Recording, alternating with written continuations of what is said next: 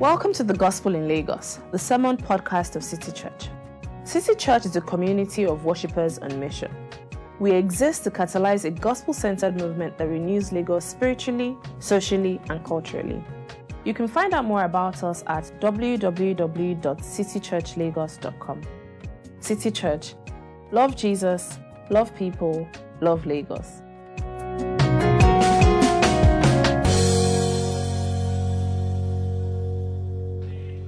Our Bible reading this morning will be taken from Matthew 19 10 to 12, Matthew 22 30 to 33, and Revelation 19 6 to 9. When I'm done with the reading, I'll say, This is the word of the Lord. Please respond by saying, Thanks be to God. Matthew 19 10 to 12. The disciples said to him, If this is the situation between a husband and wife, it is better not to marry. Jesus replied, Not everyone can accept this word, but only those to whom it has been given. For there are eunuchs who were born that way, and there are eunuchs who have made who have been made eunuchs by others. And there are those who choose to live like eunuchs for the sake of the kingdom of heaven. The one who can accept this should accept it. Matthew 22, 30 to 33. At the resurrection, people will neither marry nor be given in marriage. They'll be like the angels in heaven. But about the resurrection of the dead, have you not read what God said to you? I'm the God of Abraham, the God of Isaac, and the God of Jacob. He's not the God of the dead, but of the living. When the crowds heard this, they were astonished at his teaching. Revelation 19, 6 to 9. Then I heard what sounded like a great multitude, like the roar of rushing waters, and the loud, and the loud peals of thunder shouting, Hallelujah, for our Lord God Almighty reigns. Let us rejoice and be glad and give him glory. For the wedding of the Lamb has come, and his bride has made herself ready. Fine linen, bright and clean, was given her to wear. Fine linen stands for the righteous acts of God's holy people. Then the angel said to me, Write this Blessed are those who are invited to the wedding supper of the Lamb. And he added, These are the true words of God. This is the word of the Lord.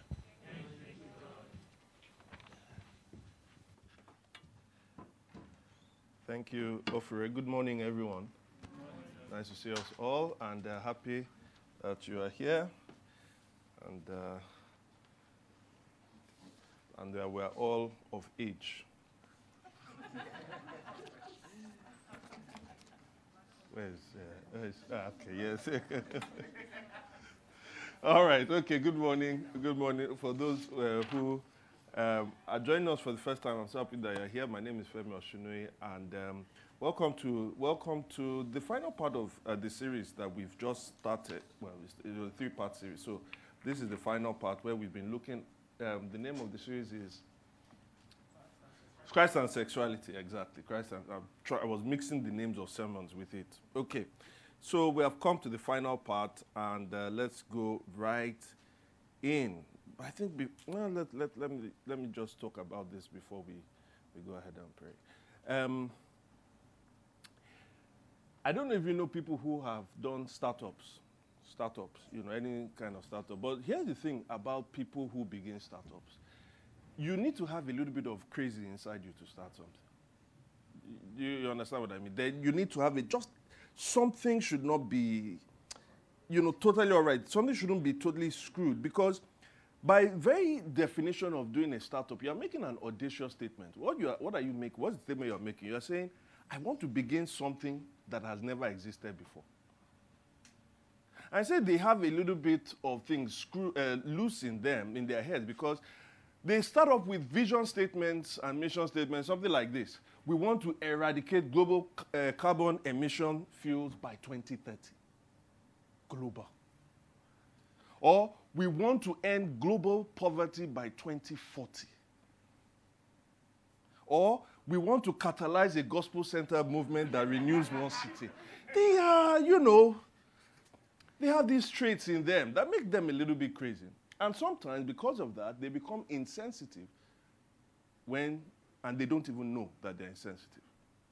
I wonder if anyone like that comes to mind. You see, just before we launched City Church, I preached two sermons. I was going to preach two sermons on marriage. But then I had some ideas that I wanted to get out. I thought the Bible te- uh, taught, I still think the Bible teaches them on singleness. So before I went into marriage, I preached a message called Radical Singleness. Even you can hear that radical. I don't know why I don't use those words again. It's still on the podcast if you want to go and check it out. And so, you know, I thought the sermon was going well and all of that. But there was a point in the sermon I said something like this, in fact, verbatim. It's not God's will for everyone to be married, and it's okay. I thought that was a radical statement, radical singleness. But there was a lady in the hall that day. Uh, she was probably about 34 to 35 years old. After I said that, she was really upset. She was very upset. In fact, I hardly think she heard anything in that sermon thereafter. She came to meet me later and said she cannot believe I said that because she refuses to believe that God will want her to live in such misery. You know, the thing was, I don't think I was, it's not, I, I wasn't wrong, at least I don't think I was wrong with the statement itself. But I wasn't as sensitive and empathetic to the situation that she was in. What situation is that? I call it advanced singlehood. Who are advanced singles? Advanced singles, age wise, advanced singles, advanced singles, age wise, I would say, you know, once you start entering your late 20s, 28, 29. Wow. Okay, turn to your neighbor and say sorry. because everybody, everybody.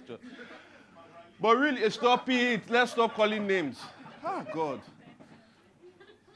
All right, okay, from the early 30s. Okay, early 30s. People, uh, divorced singles, divorced or separated singles, and sometimes widowed singles. They face pressures that people who have been married, who got married early enough, earlier than they, or people who are still younger singles, don't really identify with or don't really understand. You see, within the next three years, that same lady called me at least two or three times to tell me how she was in situations where she was experiencing deep temptation, where she was, she knew she was wrong, but she was going to give in to the temptation, and all of them, she was going to sleep with someone. In fact, in one of those situations, it was a married person. Now, it's easy to look and say, oh, you know, terrible lady, that, why, she's not following Christ. But again, that's what I'm saying. There's an experience these people have that sometimes we don't identify with. And many times these pressures come out, are expressed sexually. This is why, both within and outside the church, and I'm really speaking to within the church today, sexual activity among people who are not married is on the rise. Masturbation and the viewing of pornography is also on the rise. Why? Because, as I said before, advanced singles face pressures that many of us do not understand. So maybe you are here and you feel they don't understand. And maybe you are here and you feel I'm losing hope in this battle. I don't think I can win. Can I say to you, don't lose hope? Don't lose hope. Because I tell you, while the married people and the younger singles may not understand, God fully understands. He has heard your cry, He has heard your frustration. And I believe today He will meet you. Amen? Amen. And so I want to cap this series off with what the Bible teaches about this. I titled the sermon Sex and Eternity. And I pray that God will give you renewed hope in your singleness. I pray He will strengthen you to live in a way that glorifies Him. But I also pray that you will see the unique dignity that your advanced singleness provides through the gospel. And for us to, you know, seal that, let's ask God now to join us. Lord, we need you. We call upon your name. We ask for the presence of your spirit. We ask that you move and do a new thing in our midst. We ask for deliverance in the hearts of people. We ask, oh God, that you will touch the desires of people. We pray, Lord God Almighty, that you will redirect them, oh God, to your throne. We pray, oh God, that you will indwell them. Lord God Almighty, we pray that you will restore hope. Restore hope, oh God, in this place in the name of Jesus. We ask that you bring dignity, oh God, to our people in the name of Jesus Christ. Amen. So we're going to look at this uh, message, sex and eternity, through three, um, um, uh, these three headings: the prophetic single, the purposeful single, and the persevering single. The prophetic single, the purposeful single, and the persevering single. Now, when Matthew 19, right? Now, in Matthew 19, and you see this um, in verses 1 to 3, Jesus wants to do a, he's about to do a Q&A session, right? And when do we do Q&A? After, after the service, after the preaching. So Jesus is going to do a Q&A session, right? Because he had just taught in Matthew 18. He had done a lot of teaching. He was teaching on God's will. He was teaching on church discipline. He was teaching on humility. He was teaching on forgiveness. So he was about to start um, a Q&A session. Now, unlike when Emmanuel preaches, right? You know, Emmanuel just preach, then he'll go to Q&A, right? Jesus, you know, Emmanuel doesn't have power. Jesus healed in between. All right? He healed in between. Just a few people were sick, and so he released his power. But then he was now questioned. First question divorce. What do you think about divorce? Is it right for a man to divorce his wife? Now, Jesus' response was to go against the prevailing wisdom of that day. The prevailing wisdom of that day was you can divorce for anything. Jesus says, no, you can't divorce for, for everything. Marriage was meant to be permanent, except for adultery. To which his disciples, who were part of the patriarchy of the day, said, ah, if it's that case, it is better for somebody not to marry. Then Jesus takes that statement and said, That it is better for people not to marry. He said, Not everyone can accept that. Not everyone can accept that. Category one. Category two, he then says, However, there are those to whom it is given. He calls them eunuchs. And then he gives three categories of eunuchs. That is, eunuchs, people who are not going to be married. Then he gives three categories of eunuchs. Let's call them one, born eunuchs, second, uh, made eunuchs, and third, chosen eunuchs. You can see them in the text. I hope I'm not whatever. 12, verse 12. Eunuchs who are born that way. And then there are those who are uh, who um, who have been made eunuchs. All right, and then you have those who choose to live like eunuchs. So eunuchs who are born that way is uh, really you to talk about intersex people who because of the physical organs they've been given, there's some confusion. You can't say, is this male or is this female? All right, and then you have those who are uh, made eunuchs. Primarily in those days would have been people who are serving in the palace courts and they were castrated, and so they were made eunuchs. Okay, and then they were chosen eunuchs. Now, quick aside, quick aside, right? I'm really talking about singles today, but remember Jesus said something. He said, not everybody can accept it.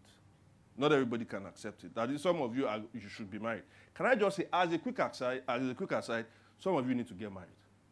Really, like, and I'm not talking about those who are single. I'm talking about those who are already dating. Some of you are dating for too long. What are you doing? Jesus said, not everybody can what? Accept it. You have not accepted it. You are dating who you think is the right person. People have assessed. It is now four years. What are you doing? Honestly. Like, move ahead. Get married counseling and get what? Married. A lot of the issues you are not married is getting two years. A lot of the issues why you are falling into what you are falling is because of that. You say there is no money. Come on now. I still want to build this amount of money. First of all, it's not you to build this amount of money. Speaking to the guys, both of you should have the money because you are going to be united. Second, what is the right amount of money? Are you not living somewhere? Oh, no, it's a one bedroom. We need to live three bedrooms. You are, you are going to both sleep in one bedroom. What, what are you talking about? And follow that logic to the end. That logic says basically, if I don't, if it, that, there's a certain amount of money that, uh, that will make me prepared to get married. But, so you're saying poor people should not get married because they are unqualified to get married because they don't have the same, that certain amount of money? And what if you get that certain amount of money because you have a, that certain job or you build that business? What if then when you get married, you lose that job? Will you get divorced? If that business comes crashing down, will you get divorced? Not everybody can accept that word. And I'm talking to you now. You've been dating for a bit too long. Get married counseling and do what? Get married. All right. Now, that was just the aside. Let's get back to singles. I want to extend this, the latter two, that is the made eunuchs and the, uh, the ch- chosen eunuchs.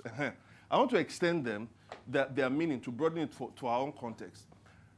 Let's think about made eunuchs, not just as people who are physically castrated, but people who are, on the one hand, they, they desire to get married, they desire to get married, but they've either been rejected when they went to meet the baby and said, God told me that we are meant to. They were rejected. They, okay, they tried the spiritual one, it didn't work. Then later they now tried to toast, but they didn't have game. So they were rejected.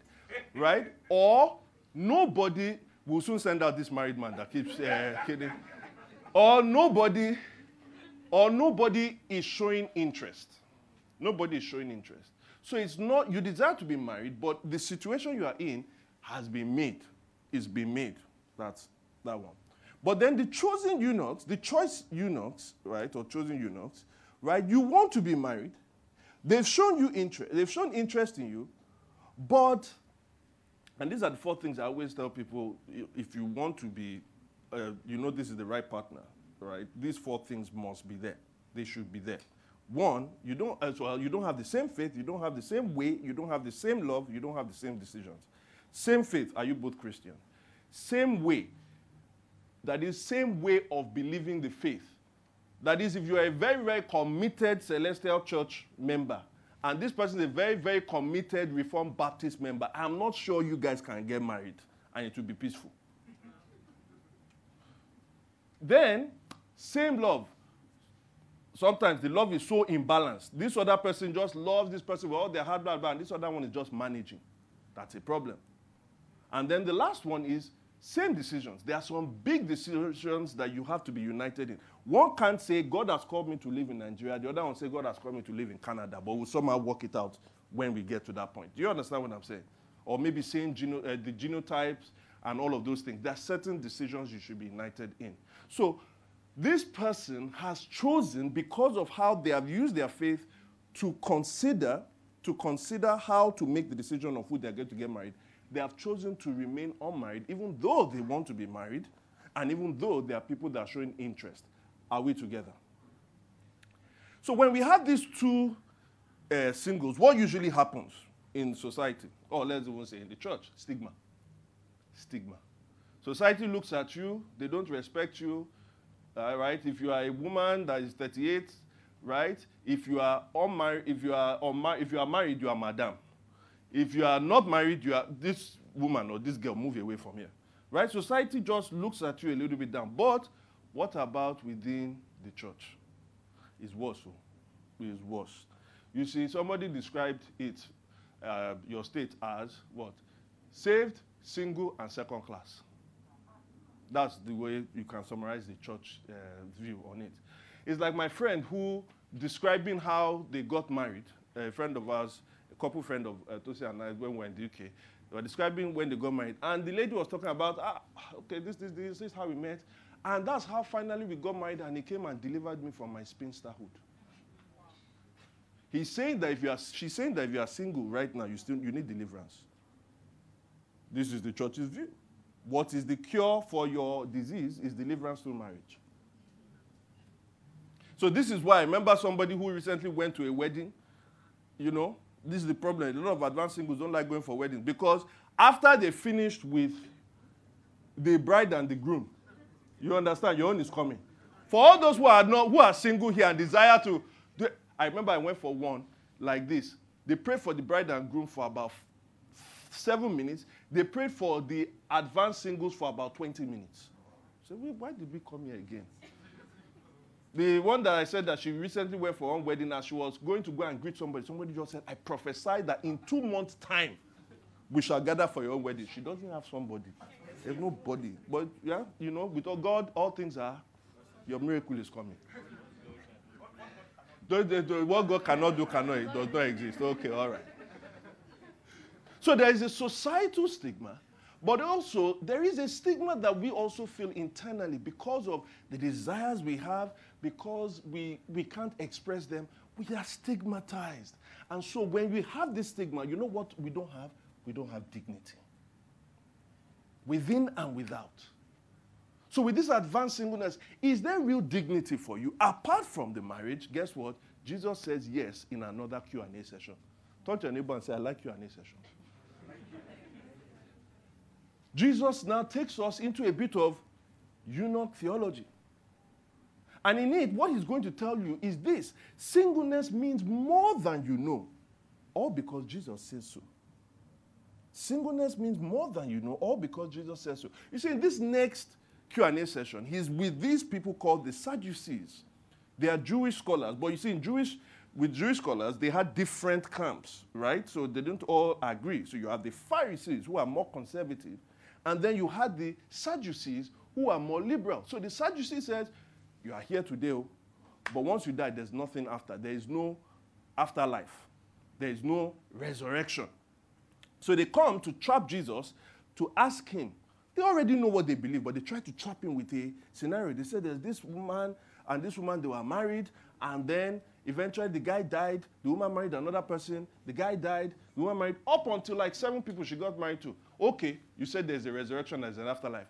In the resurrection and the afterlife, who will be her husband? gotcha. like some people try to get me with Q&A sessions, and I always come back. Like Jesus, all right?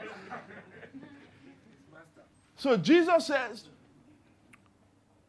you people, you have not been reading the Bible well. You are because you don't know the scriptures and you don't really know God's power well. And then he says something. He says, in the resurrection, there will be no marriage or giving to marriage. You see, what we have to understand is we have sex. On the one hand, there's a way in which we have sex because we have death.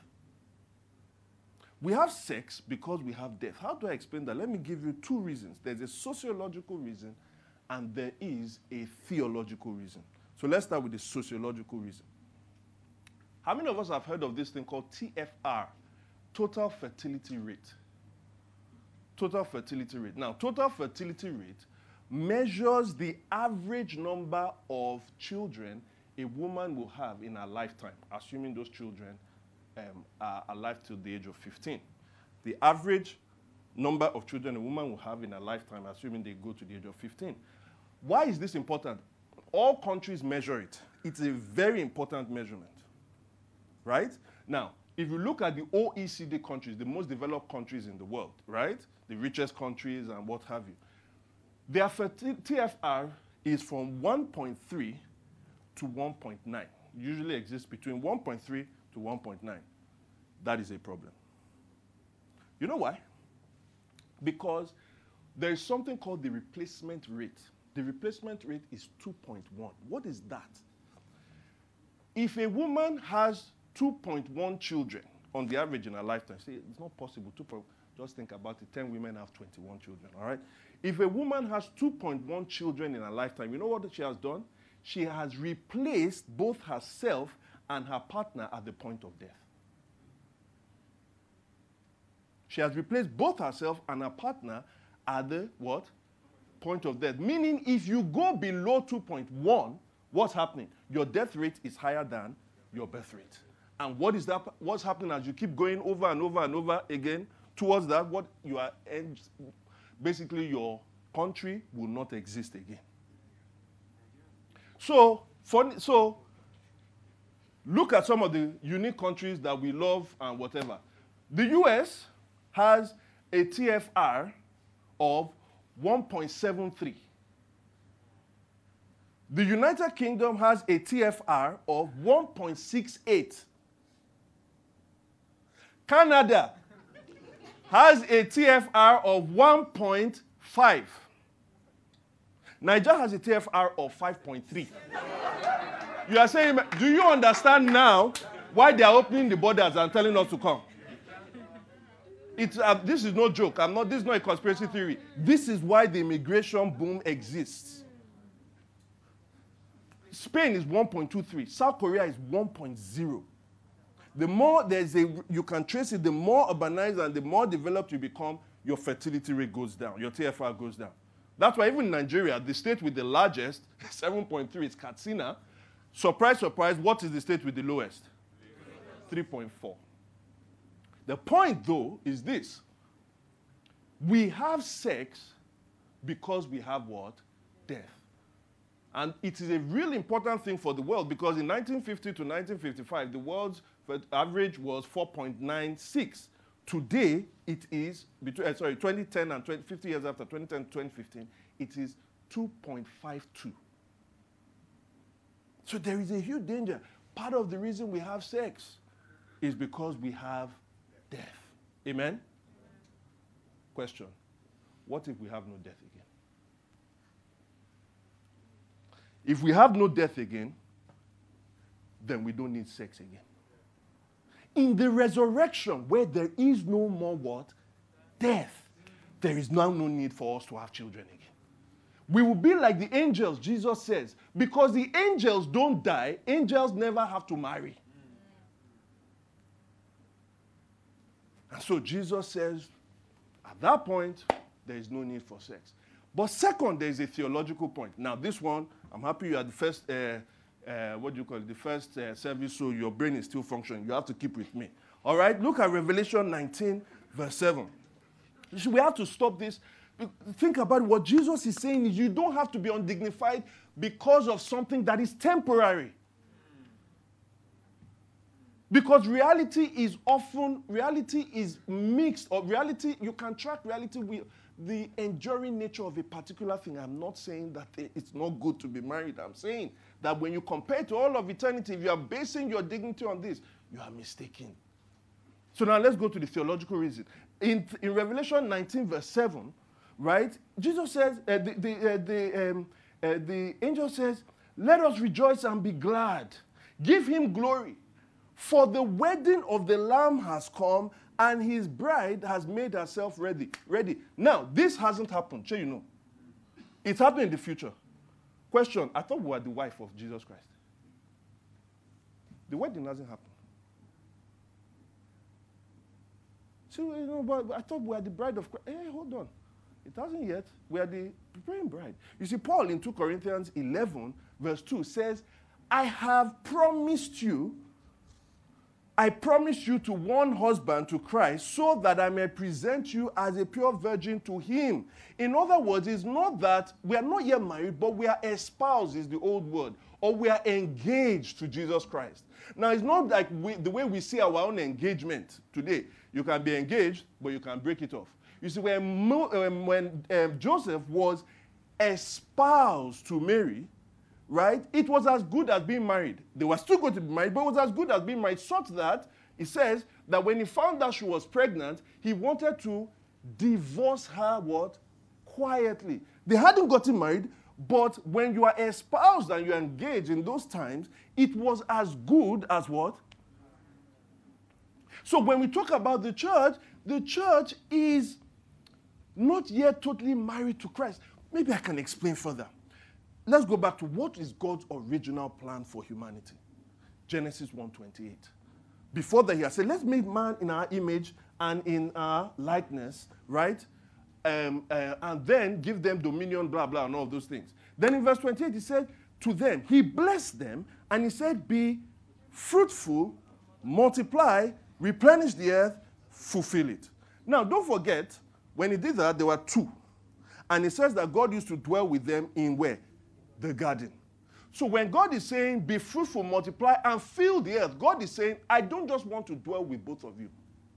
I want to dwell with a whole multitude of you. And if he's going to dwell with a whole multitude of them, he's going to dwell with them in a garden atmosphere. So the garden was meant to expand to fill the earth as the human beings fill the earth. God's plan for humanity was always that he will dwell with them he will dwell with them in the world he had created. A multitude and multitude of people. So God started with two people. That's always been his template. One man, one woman. But you and I know they failed. They failed because they sinned. And because they sinned, remember, God wanted to dwell with them for how long? For eternity. That's why in the garden, you had the tree of life. The tree of life was a symbol that God was going to be with them forever. This was the symbol of eternal life. They were not, they did not yet have eternal life. That's why they could die.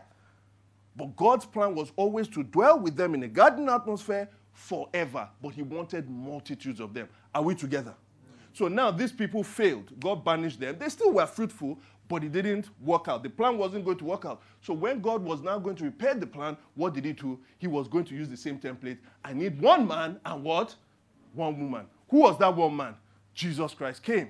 God incarnate himself. So Jesus has to have babies. He has to have babies. The problem was he needed a bride. But he wasn't just having any kind of bride. So what did he do? Oh, I want to get married, so I'm going to die. I'm going to die, then rise up from the dead, because the humanity that I came in with is not the humanity that is going to live forever. So I resurrect into that new humanity.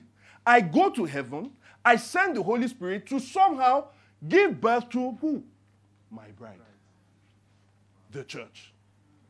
That's why in Galatians 4:26, Paul says that, and 27, he says, the Jerusalem that is above is free and is who? Our mother. So Jesus' bride now is the church. But this bride cannot produce the children like Jesus Christ in her current state. So, what is she waiting for? The bride has to be just like Jesus Christ. She has to also be resurrected like him. So that when the resurrected man meets with the resurrected woman, they will produce multitudes upon multitudes upon multitudes. They will become new. So that when God is finished with the people, he will now be finished with the world. And that is why, please put it up, Revelation 21, the end of the Bible says this Behold, I saw what?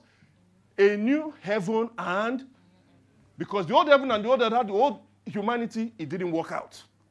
But now God is making all things new. I saw a new heaven and a new earth, for the first heaven and the first earth had passed away, and there was no longer any sea. Second thing.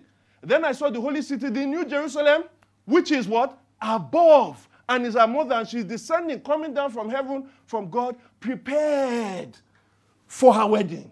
Prepared as a bride beautifully dressed for her husband. Remember what I said the total plan of God is? Is to dwell with humanity, isn't it? In the new heaven, in a, in a, a redefined world. Now look at. And then I heard a loud voice from throne saying, Say it with me. God's dwelling place is now among the people. He will dwell with them. They will be his people.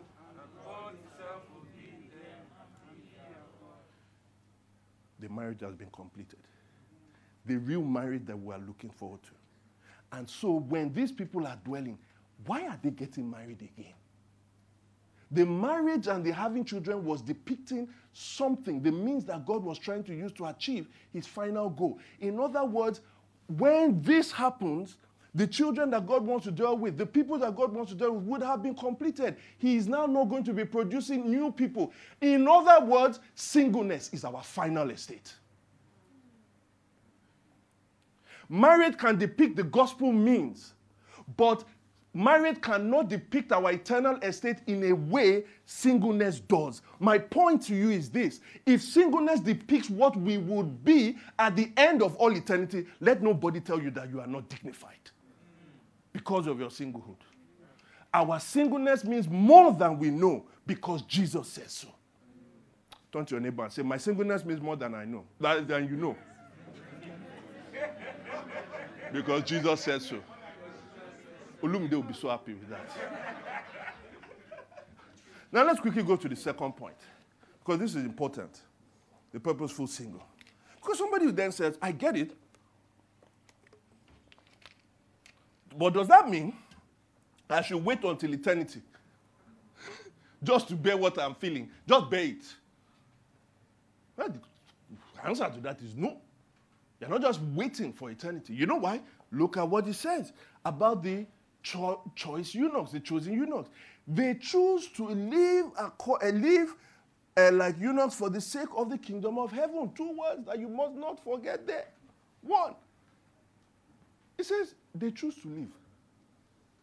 You see, you know when you have crossed from respecting somebody, and following somebody to worshiping the person when this, when the person says something ridiculous and you cannot say, oh God, that was wrong. There's a great guy in church history. His name is Martin Luther.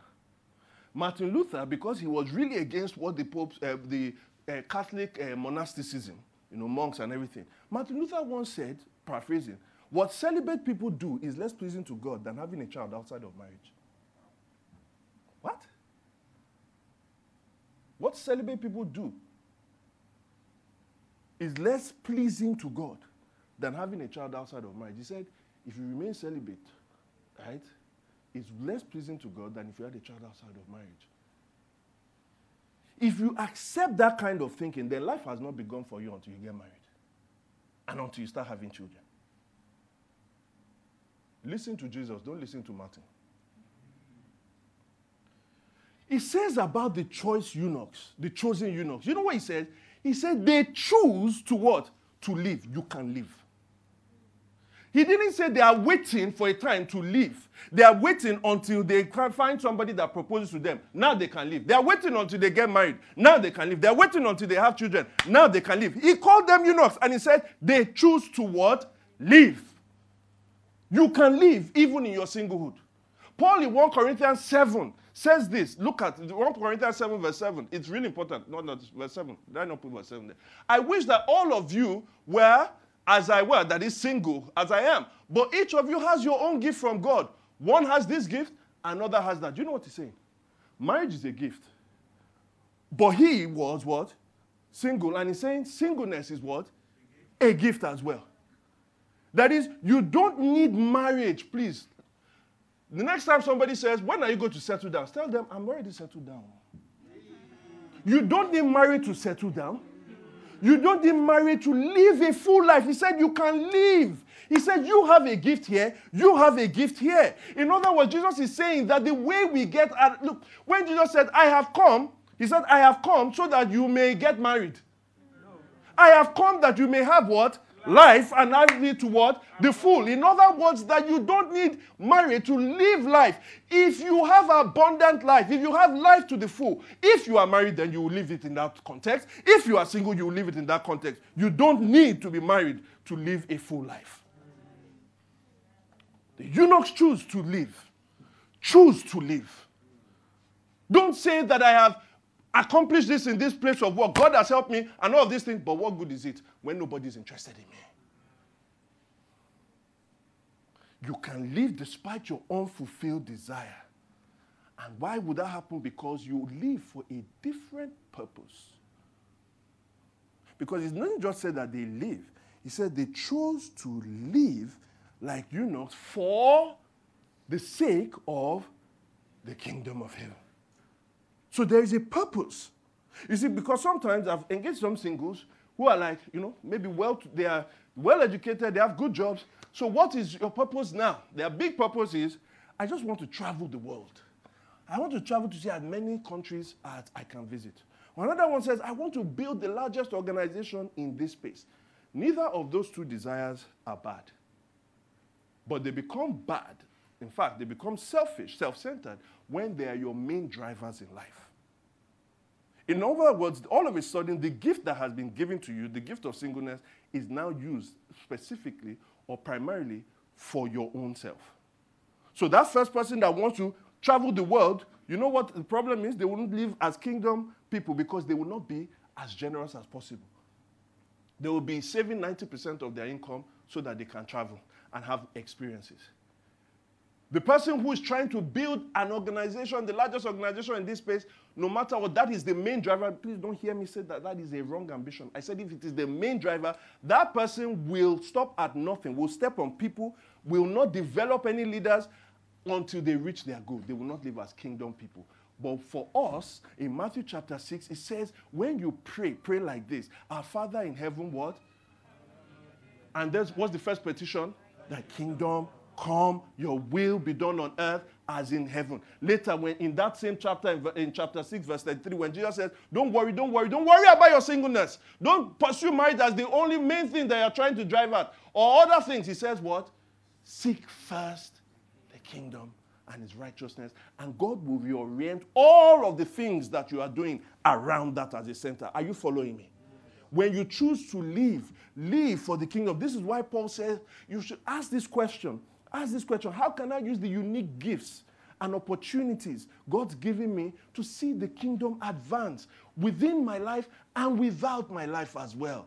You see, 1 Corinthians 7, verse 32 to 35. Paul says this about singles. I would like you to be free from this concern. And the married man is concerned about the Lord's affairs, no problem, and how he can please the Lord. But a married man is concerned about the affairs of this world and how he can please his wife. I'm a Christian. Do you understand? I, I love the Lord. But when my wife sends me a DM about a dress in her favorite shop, like she did last night, I have to first leave my sermon that I'm writing and be concerned with the affairs of what? This world. My wife, I have to please her. Do you understand? He's saying that for singles, your in that regard, your attention is what? Undivided.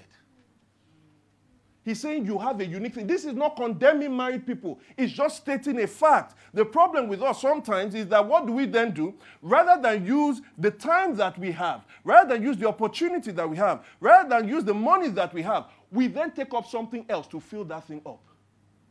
We now become divided just like the married people are. He's saying that if you're a single person, you have a stable financial income, you should not be asking, uh, should be, uh, uh, these married people are giving 10%. Why can't you give 18%? If this person can do devotion for 15 minutes, you don't say because they said in church, just do 15 minutes, the regularity that matters, you can do 45 minutes. You are not changing diapers for children. If this person cannot pursue this certification because they are married, why can't you do two certifications? You have the time. And do it as Tommy said, make the money and then bring it for the kingdom advance. In other words, you have unique opportunities and unique gifts. Make the best of it. You can live. I think I need to say that again. You can live. Don't wait. There is a purpose, a grand purpose that God has given you in your singlehood. If you are not, if you find that dignity, if you find the dignity, the next thing is to live for a purpose. Somebody then says, But what about my real desires? My desires for family and sex. I have those desires now. Eternity is so far away. Let's deal with those two. Your desires for family. Some people have said something like this Do you know that the number one means for spiritual growth is uh, having a spouse and kids? Now, that statement is true and is not true. It is true if you are married and you have children. It is true specifically. If you are married and you have children, yes, your spouse can be a means of sanctification and spiritual growth. But what about Paul? So Paul did not, it wasn't really a sanctified, he didn't really grow spiritually because he didn't have marriage. No, it is true specifically, but it is not true generically. Somebody then said, but it says that it's not good for man to be alone. But that wasn't just, yes, it was eh, when God said that he now gave him a wife, but the, the general and the main statement that was that it is not don't forget, he says that it's not good for man to be alone, but God blessed them and he said, Be fruitful and what? Multiply. It wasn't about them. He brought them together so that they could not be alone. In other words, he wasn't making that statement for marriage, he was making that statement for all of humanity. And so what then happened was when he brought Adam and Eve together because he was going to accomplish his purpose towards for them, Adam and Eve, when they started, were God's people. God's people were just a couple. By the time you get to Abraham, Isaac and Jacob, and the end of Genesis, there are 70 people there, the family of the promise, the promise bearers that God made to Abraham. God's people were an extended family of 70. By the time you get to uh, the end of the Old Testament, God's people are a nation, Israel, although, although under occupation. That is why when, God, when Jesus is answering about the resurrection, he says, have you not read, I am the God of who? Abraham, the God of who? Isaac, and the God of Jacob. God identifies himself by the patriarchs of his people. I'll say that again. God identifies himself by the patriarchs of his people. By God, God saying, God, I am the God of Abraham, Isaac, and Jacob. There is an identity issue with his people. Now, in the New Testament, Paul in Ephesians 1 verse 3, 2 Corinthians 1 verse 3, doesn't say God of Isaac, uh, Abraham, Isaac, and Jacob. You know what he says? The God of the of our uh, the God God our God and Father of our Lord Jesus Christ. In other words, God is saying, Oh, my people have transitioned. It is no longer just this Israel, but now I am a father. I am a father through what Jesus Christ had done. And if he is a father, guess what? His people are a family. His people are what? A family. That's why when Jesus in Mark chapter 3, verse 34 and 35, they asked him, they said, Ah, your mom and your brothers and your sister are waiting out for you. He looked around. He said, He said what? He said, This one, this people, this people, whoever does the will of my father is my brother, my sister, or my father. He's saying, Because of me, there is a new family. Paul often called people brothers and sisters. In fact, my, one of my favorites in Romans 16, verse 13, he says, Greet Rufus and greet Mama Rufi, who is not just Rufus's mom, but has what? Been a mother to me. In other words, look around you guys. We don't just have uh, ch- fellow church members here. you have brothers and sisters. We don't just have mentors and guardians here. We have mothers and fathers. You can be single and still have a family. You see, the family that you have now, your blood natural family, what he has said because of the resurrection will not be your family in the resurrection. Actually, your real family is the family that goes into the resurrection. These are going to be your eternal family members. Let's practice it now. That is how you deal with your desire for family. God has said, I have not left you alone. If, look, singleness does not mean loneliness if you are in God's family. But then, how do I deal with sexual desires? You know? Let me be frank with you. What's the problem with pornography and masturbation? They're self fulfilling prophecy. Because to most people, to view pornography, how do they do it? They do it alone. What is masturbation? Masturbation is self pleasure. It is, it, they talk, they depict loneliness. They depict isolation. You do it in isolation because they not just, you don't just do it in isolation, they actually isolate you. Most times when people do it, the more people, this research has shown this, the more people actually masturbate and view pornography, do you know what? The more they retreat from people. Most times because they feel shame. That's why if you're a Christian, you feel shame. So you've done this bad thing, be like, people don't really know who I am. You isolate yourself. But as you isolate yourself, you isolate yourself further into the act of masturbation and what? And, and viewing pornography. It just keeps going on and on. And it's the same thing with those who are sinfully living out their sexual, uh, uh, maybe performing sexual activities. Because at the end of the day, you then feel ashamed for what you did.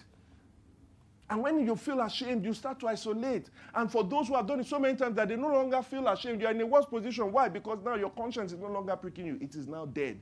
These things are destructive because they depict a life where you are not living for the kingdom.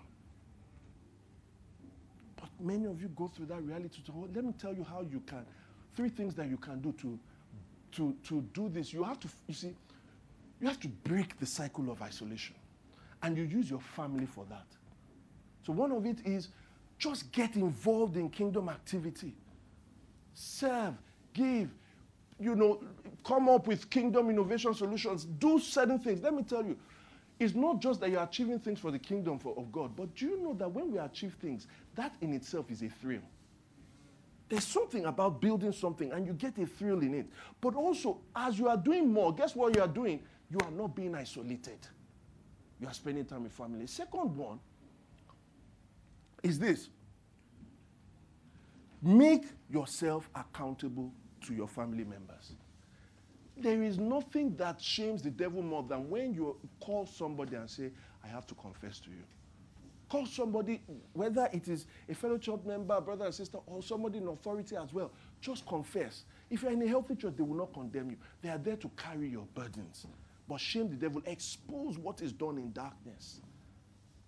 And the third thing is, people just don't do this often, but many times I counsel people who have gone through this stuff. One of the first questions I ask, and I have always received the same answer 100% of the time How is your fellowship with God? When last did you encounter God? When last did you feel a sense of the love of God? They had, it has been reducing, reducing, reducing. God is no longer real. Their relationship with God is based on some kind of laws. So here, like, listen to me, guys. For those of you who do this thing, stop doing it. Don't get to church just before the sermon starts. Encounter God in the place of worship with your family members. Listen, I'm not saying, and you should be doing this, for many of us are not doing it, be worshiping God personally. But there's also a way we are able to meet with God and see God when we hear our voices one with another. This is a way to break the cycle of isolation. Are we together? And he said, But man, okay, but uh, still just, how do I use that eternity as a motivation though? Have you ever been fired before? I, I, I mean fired. You know, th- that thing we call, um, I was, I was um, laid off or we parted ways. Um, yeah, we decided that it wasn't working for, uh, have you been fired? You know, I've been fired. I've been fired. I've been fired once. It was, I, I was working at an insurance company. And so when we first, when I first signed up for a job and they were taking us in, they knew whatever, they asked, do you people have, do you have any planned holiday? Uh, all right, do you have any planned holiday? Ah, I said, yes, sir. I do. I have, I have, I have one, I have three weeks that I'm taking Christmas. Because when, before I joined it, I'd already bought the ticket too. I bought the ticket back home. I went to come and see my babe. I went to come and, she's my wife now. I went to go and see my family. I'd not seen, I wasn't, at that time it was going to be like a year plus. So I said, yeah. Then I said, ah, three, okay. He said, when that, we'll, we'll see how it can be done.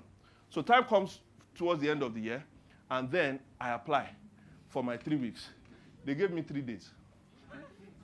And those three days were not even consecutive three days.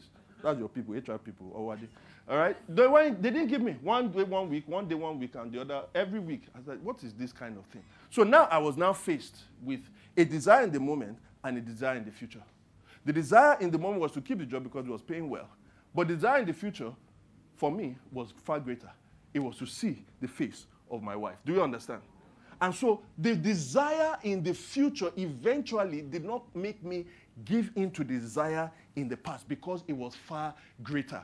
I let go of the job. It cost me, but it would have cost me much more not to see the face of my babe, my who was going to become my wife. Are you hearing what I'm saying? I am saying that in the future, in the at the end of, of time, Jesus is going to throw the Owambe of Owambes. I'm saying that if you can carry your cross now, it will cost you because I can tell you that there is a glory that Jesus has prepared for you. That no matter what desire you are feeling now, it will not compare to it.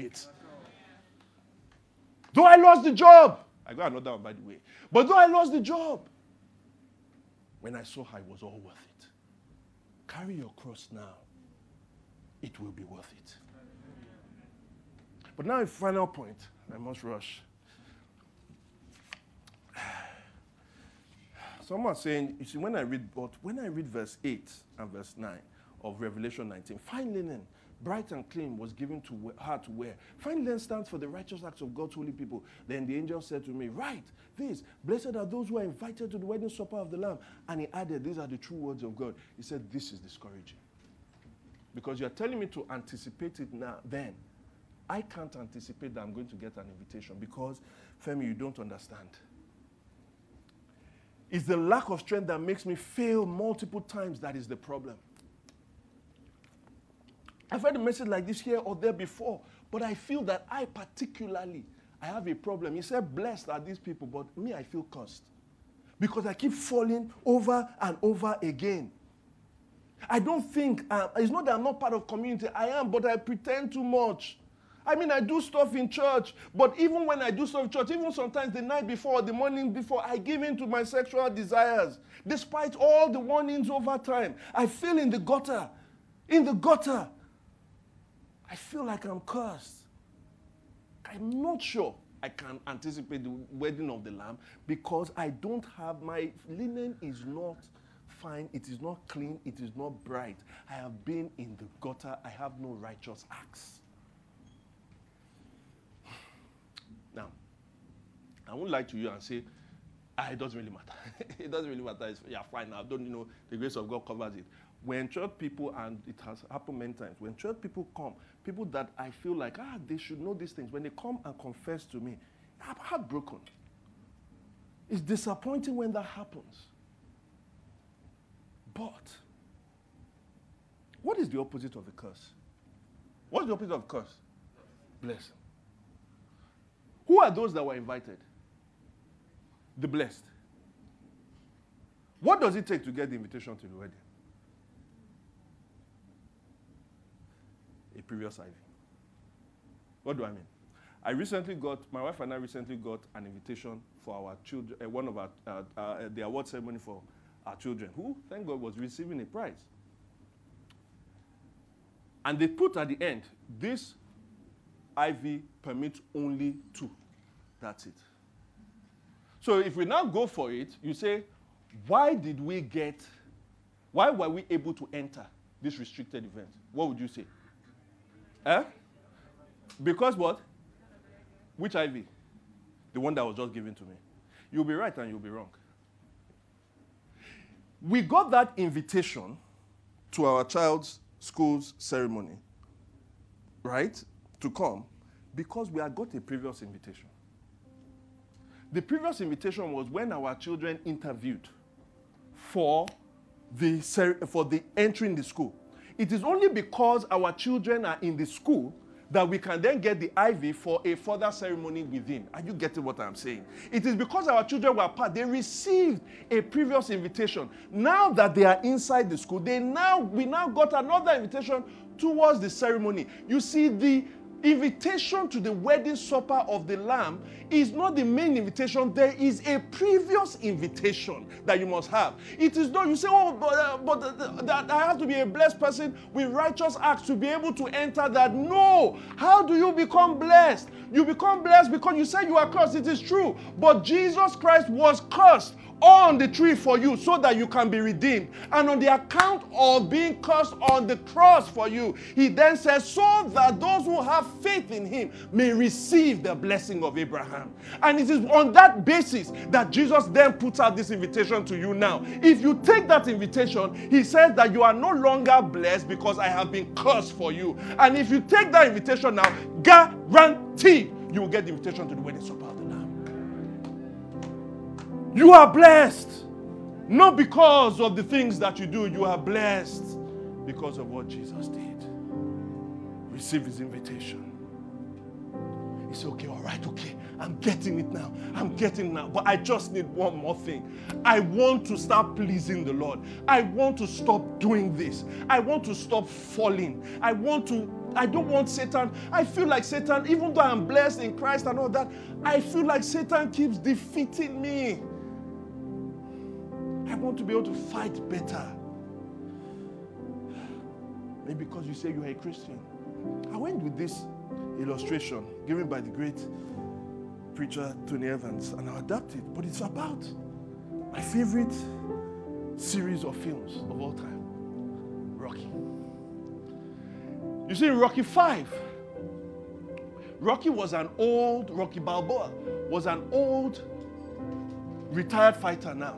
He had lost all his money. He wasn't doing well financially.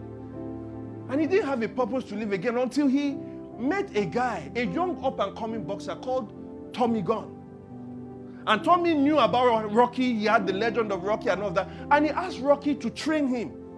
Rocky was initially a bit hesitant, but he decided, I'll train you. And so he trained him. He poured into him. He told him all the secrets and all the tricks. And Tommy started winning. And he started winning and he started rising and he started rising until he became the heavyweight champion of the world. But just as that happened, he forgot about Rocky. It got to his head. And so he now had new friends. People that were telling him all that he wanted to hear, sycophants that were trying to make money from him. But everywhere he went, as the press were asking him, they'll say, But yeah, you are good, but you're not like Rocky. You are good, yeah, but Rocky, you know, Rocky was better. Rocky, until the thing filled him with so much rage. One day he went to see Rocky at a bar and he challenged him to a fight. And Rocky was like, Why will I fight you? Come on now. I can't, what's all of this? And he said, Come on, come on, come on. Until Rocky resisted, until he now punched Rocky's brother in law and his older brother in law, Paulie. And then Rocky said, let's not wait for the ring. My ring is outside. Let's go and fight outside. That's where they go. Problem with the fight is this that Tommy was too fast and too quick. It was too, he was too young and too quick. Rocky was too old and too slow.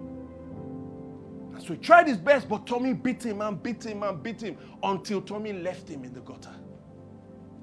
And now he's in the gutter. And Tommy is walking away. And just as he's walking away, Rocky starts to remember Rocky 1 and Rocky 2. When he was just an, a bomb.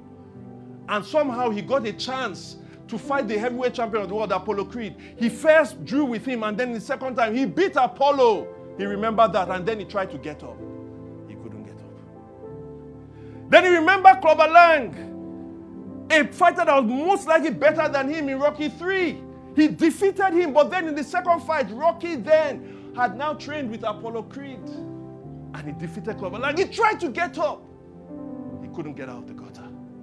Then you remember Rocky Four, Ivan Drago, the Soviet bear machine, who he fought in Moscow on December 25th. And against all odds, Rocky, who came out of retirement because Drago had killed his friend Apollo Creed, Rocky beat him and he tried to get up and he couldn't get up in the gutter. Until he remembered his coach, his coach that had died, Mickey. Mickey came to him and he could hear Mickey's voice. Mickey said to him, Get up! Get up, you son of a gun! Because Mickey loves you. And at that point, he got out of the gutter. And then he said his immortal words. He said, hey, Yo, Tommy! I didn't hear no bell. That is, the fight isn't over. One more round. And then he fought him and he beat the hell out of Tommy. What's going on? Rocky, memories of Rocky's previous fights could not help him at that point. The only thing that could help Rocky was when somebody who had died had come back to life and told Rocky that I love you. I don't think you understand what I am saying. You see, your previous battles where you actually fought sexual temptation will not always help you. Your previous ways where you used your will and you said, I did not give in, and therefore you walk into a trap, it will not always help you. But listen to what can help you. There is somebody, his name is Jesus. He once was dead, he's coming back. And even if you have been fallen and you have broken and you have done this and over again, Jesus says to you, Get up! Get up, you son of a gun! For Jesus loves you. The only way you can do this thing is if you depend upon Jesus. And yes, you may fall. You may seem that you are unrighteous. But Paul says this that he was made for sin, who knew no sin, that we may become what? The righteousness of God in Christ. And that righteous one that is on the last day says, even if the righteous falls seven times, they will rise up again. Why? Because Jesus says, Get up! Get up, you bum, for Jesus loves you. I don't care how many times you are falling. I don't care if you've fallen again, even after you've heard this sermon series, and you are feeling like there's nothing I can do. I don't know why God will love me. He's saying, Get up, get up, you bum, for Jesus loves you. And if you live in Jesus Christ, you can look at Satan and say, You see, you are falling. And Satan, you say, Satan, I didn't hear no bell. One more round. Just give me one more round. And if you fall after, guess what you say again? Satan, I didn't hear no bell. One more round. For those who are the righteous in Jesus Christ, there is always one more round for you. You don't have to fall. For in Jesus Christ, you are clean. If you believe that, let's rise up. Thank you for listening to the Gospel in Lagos.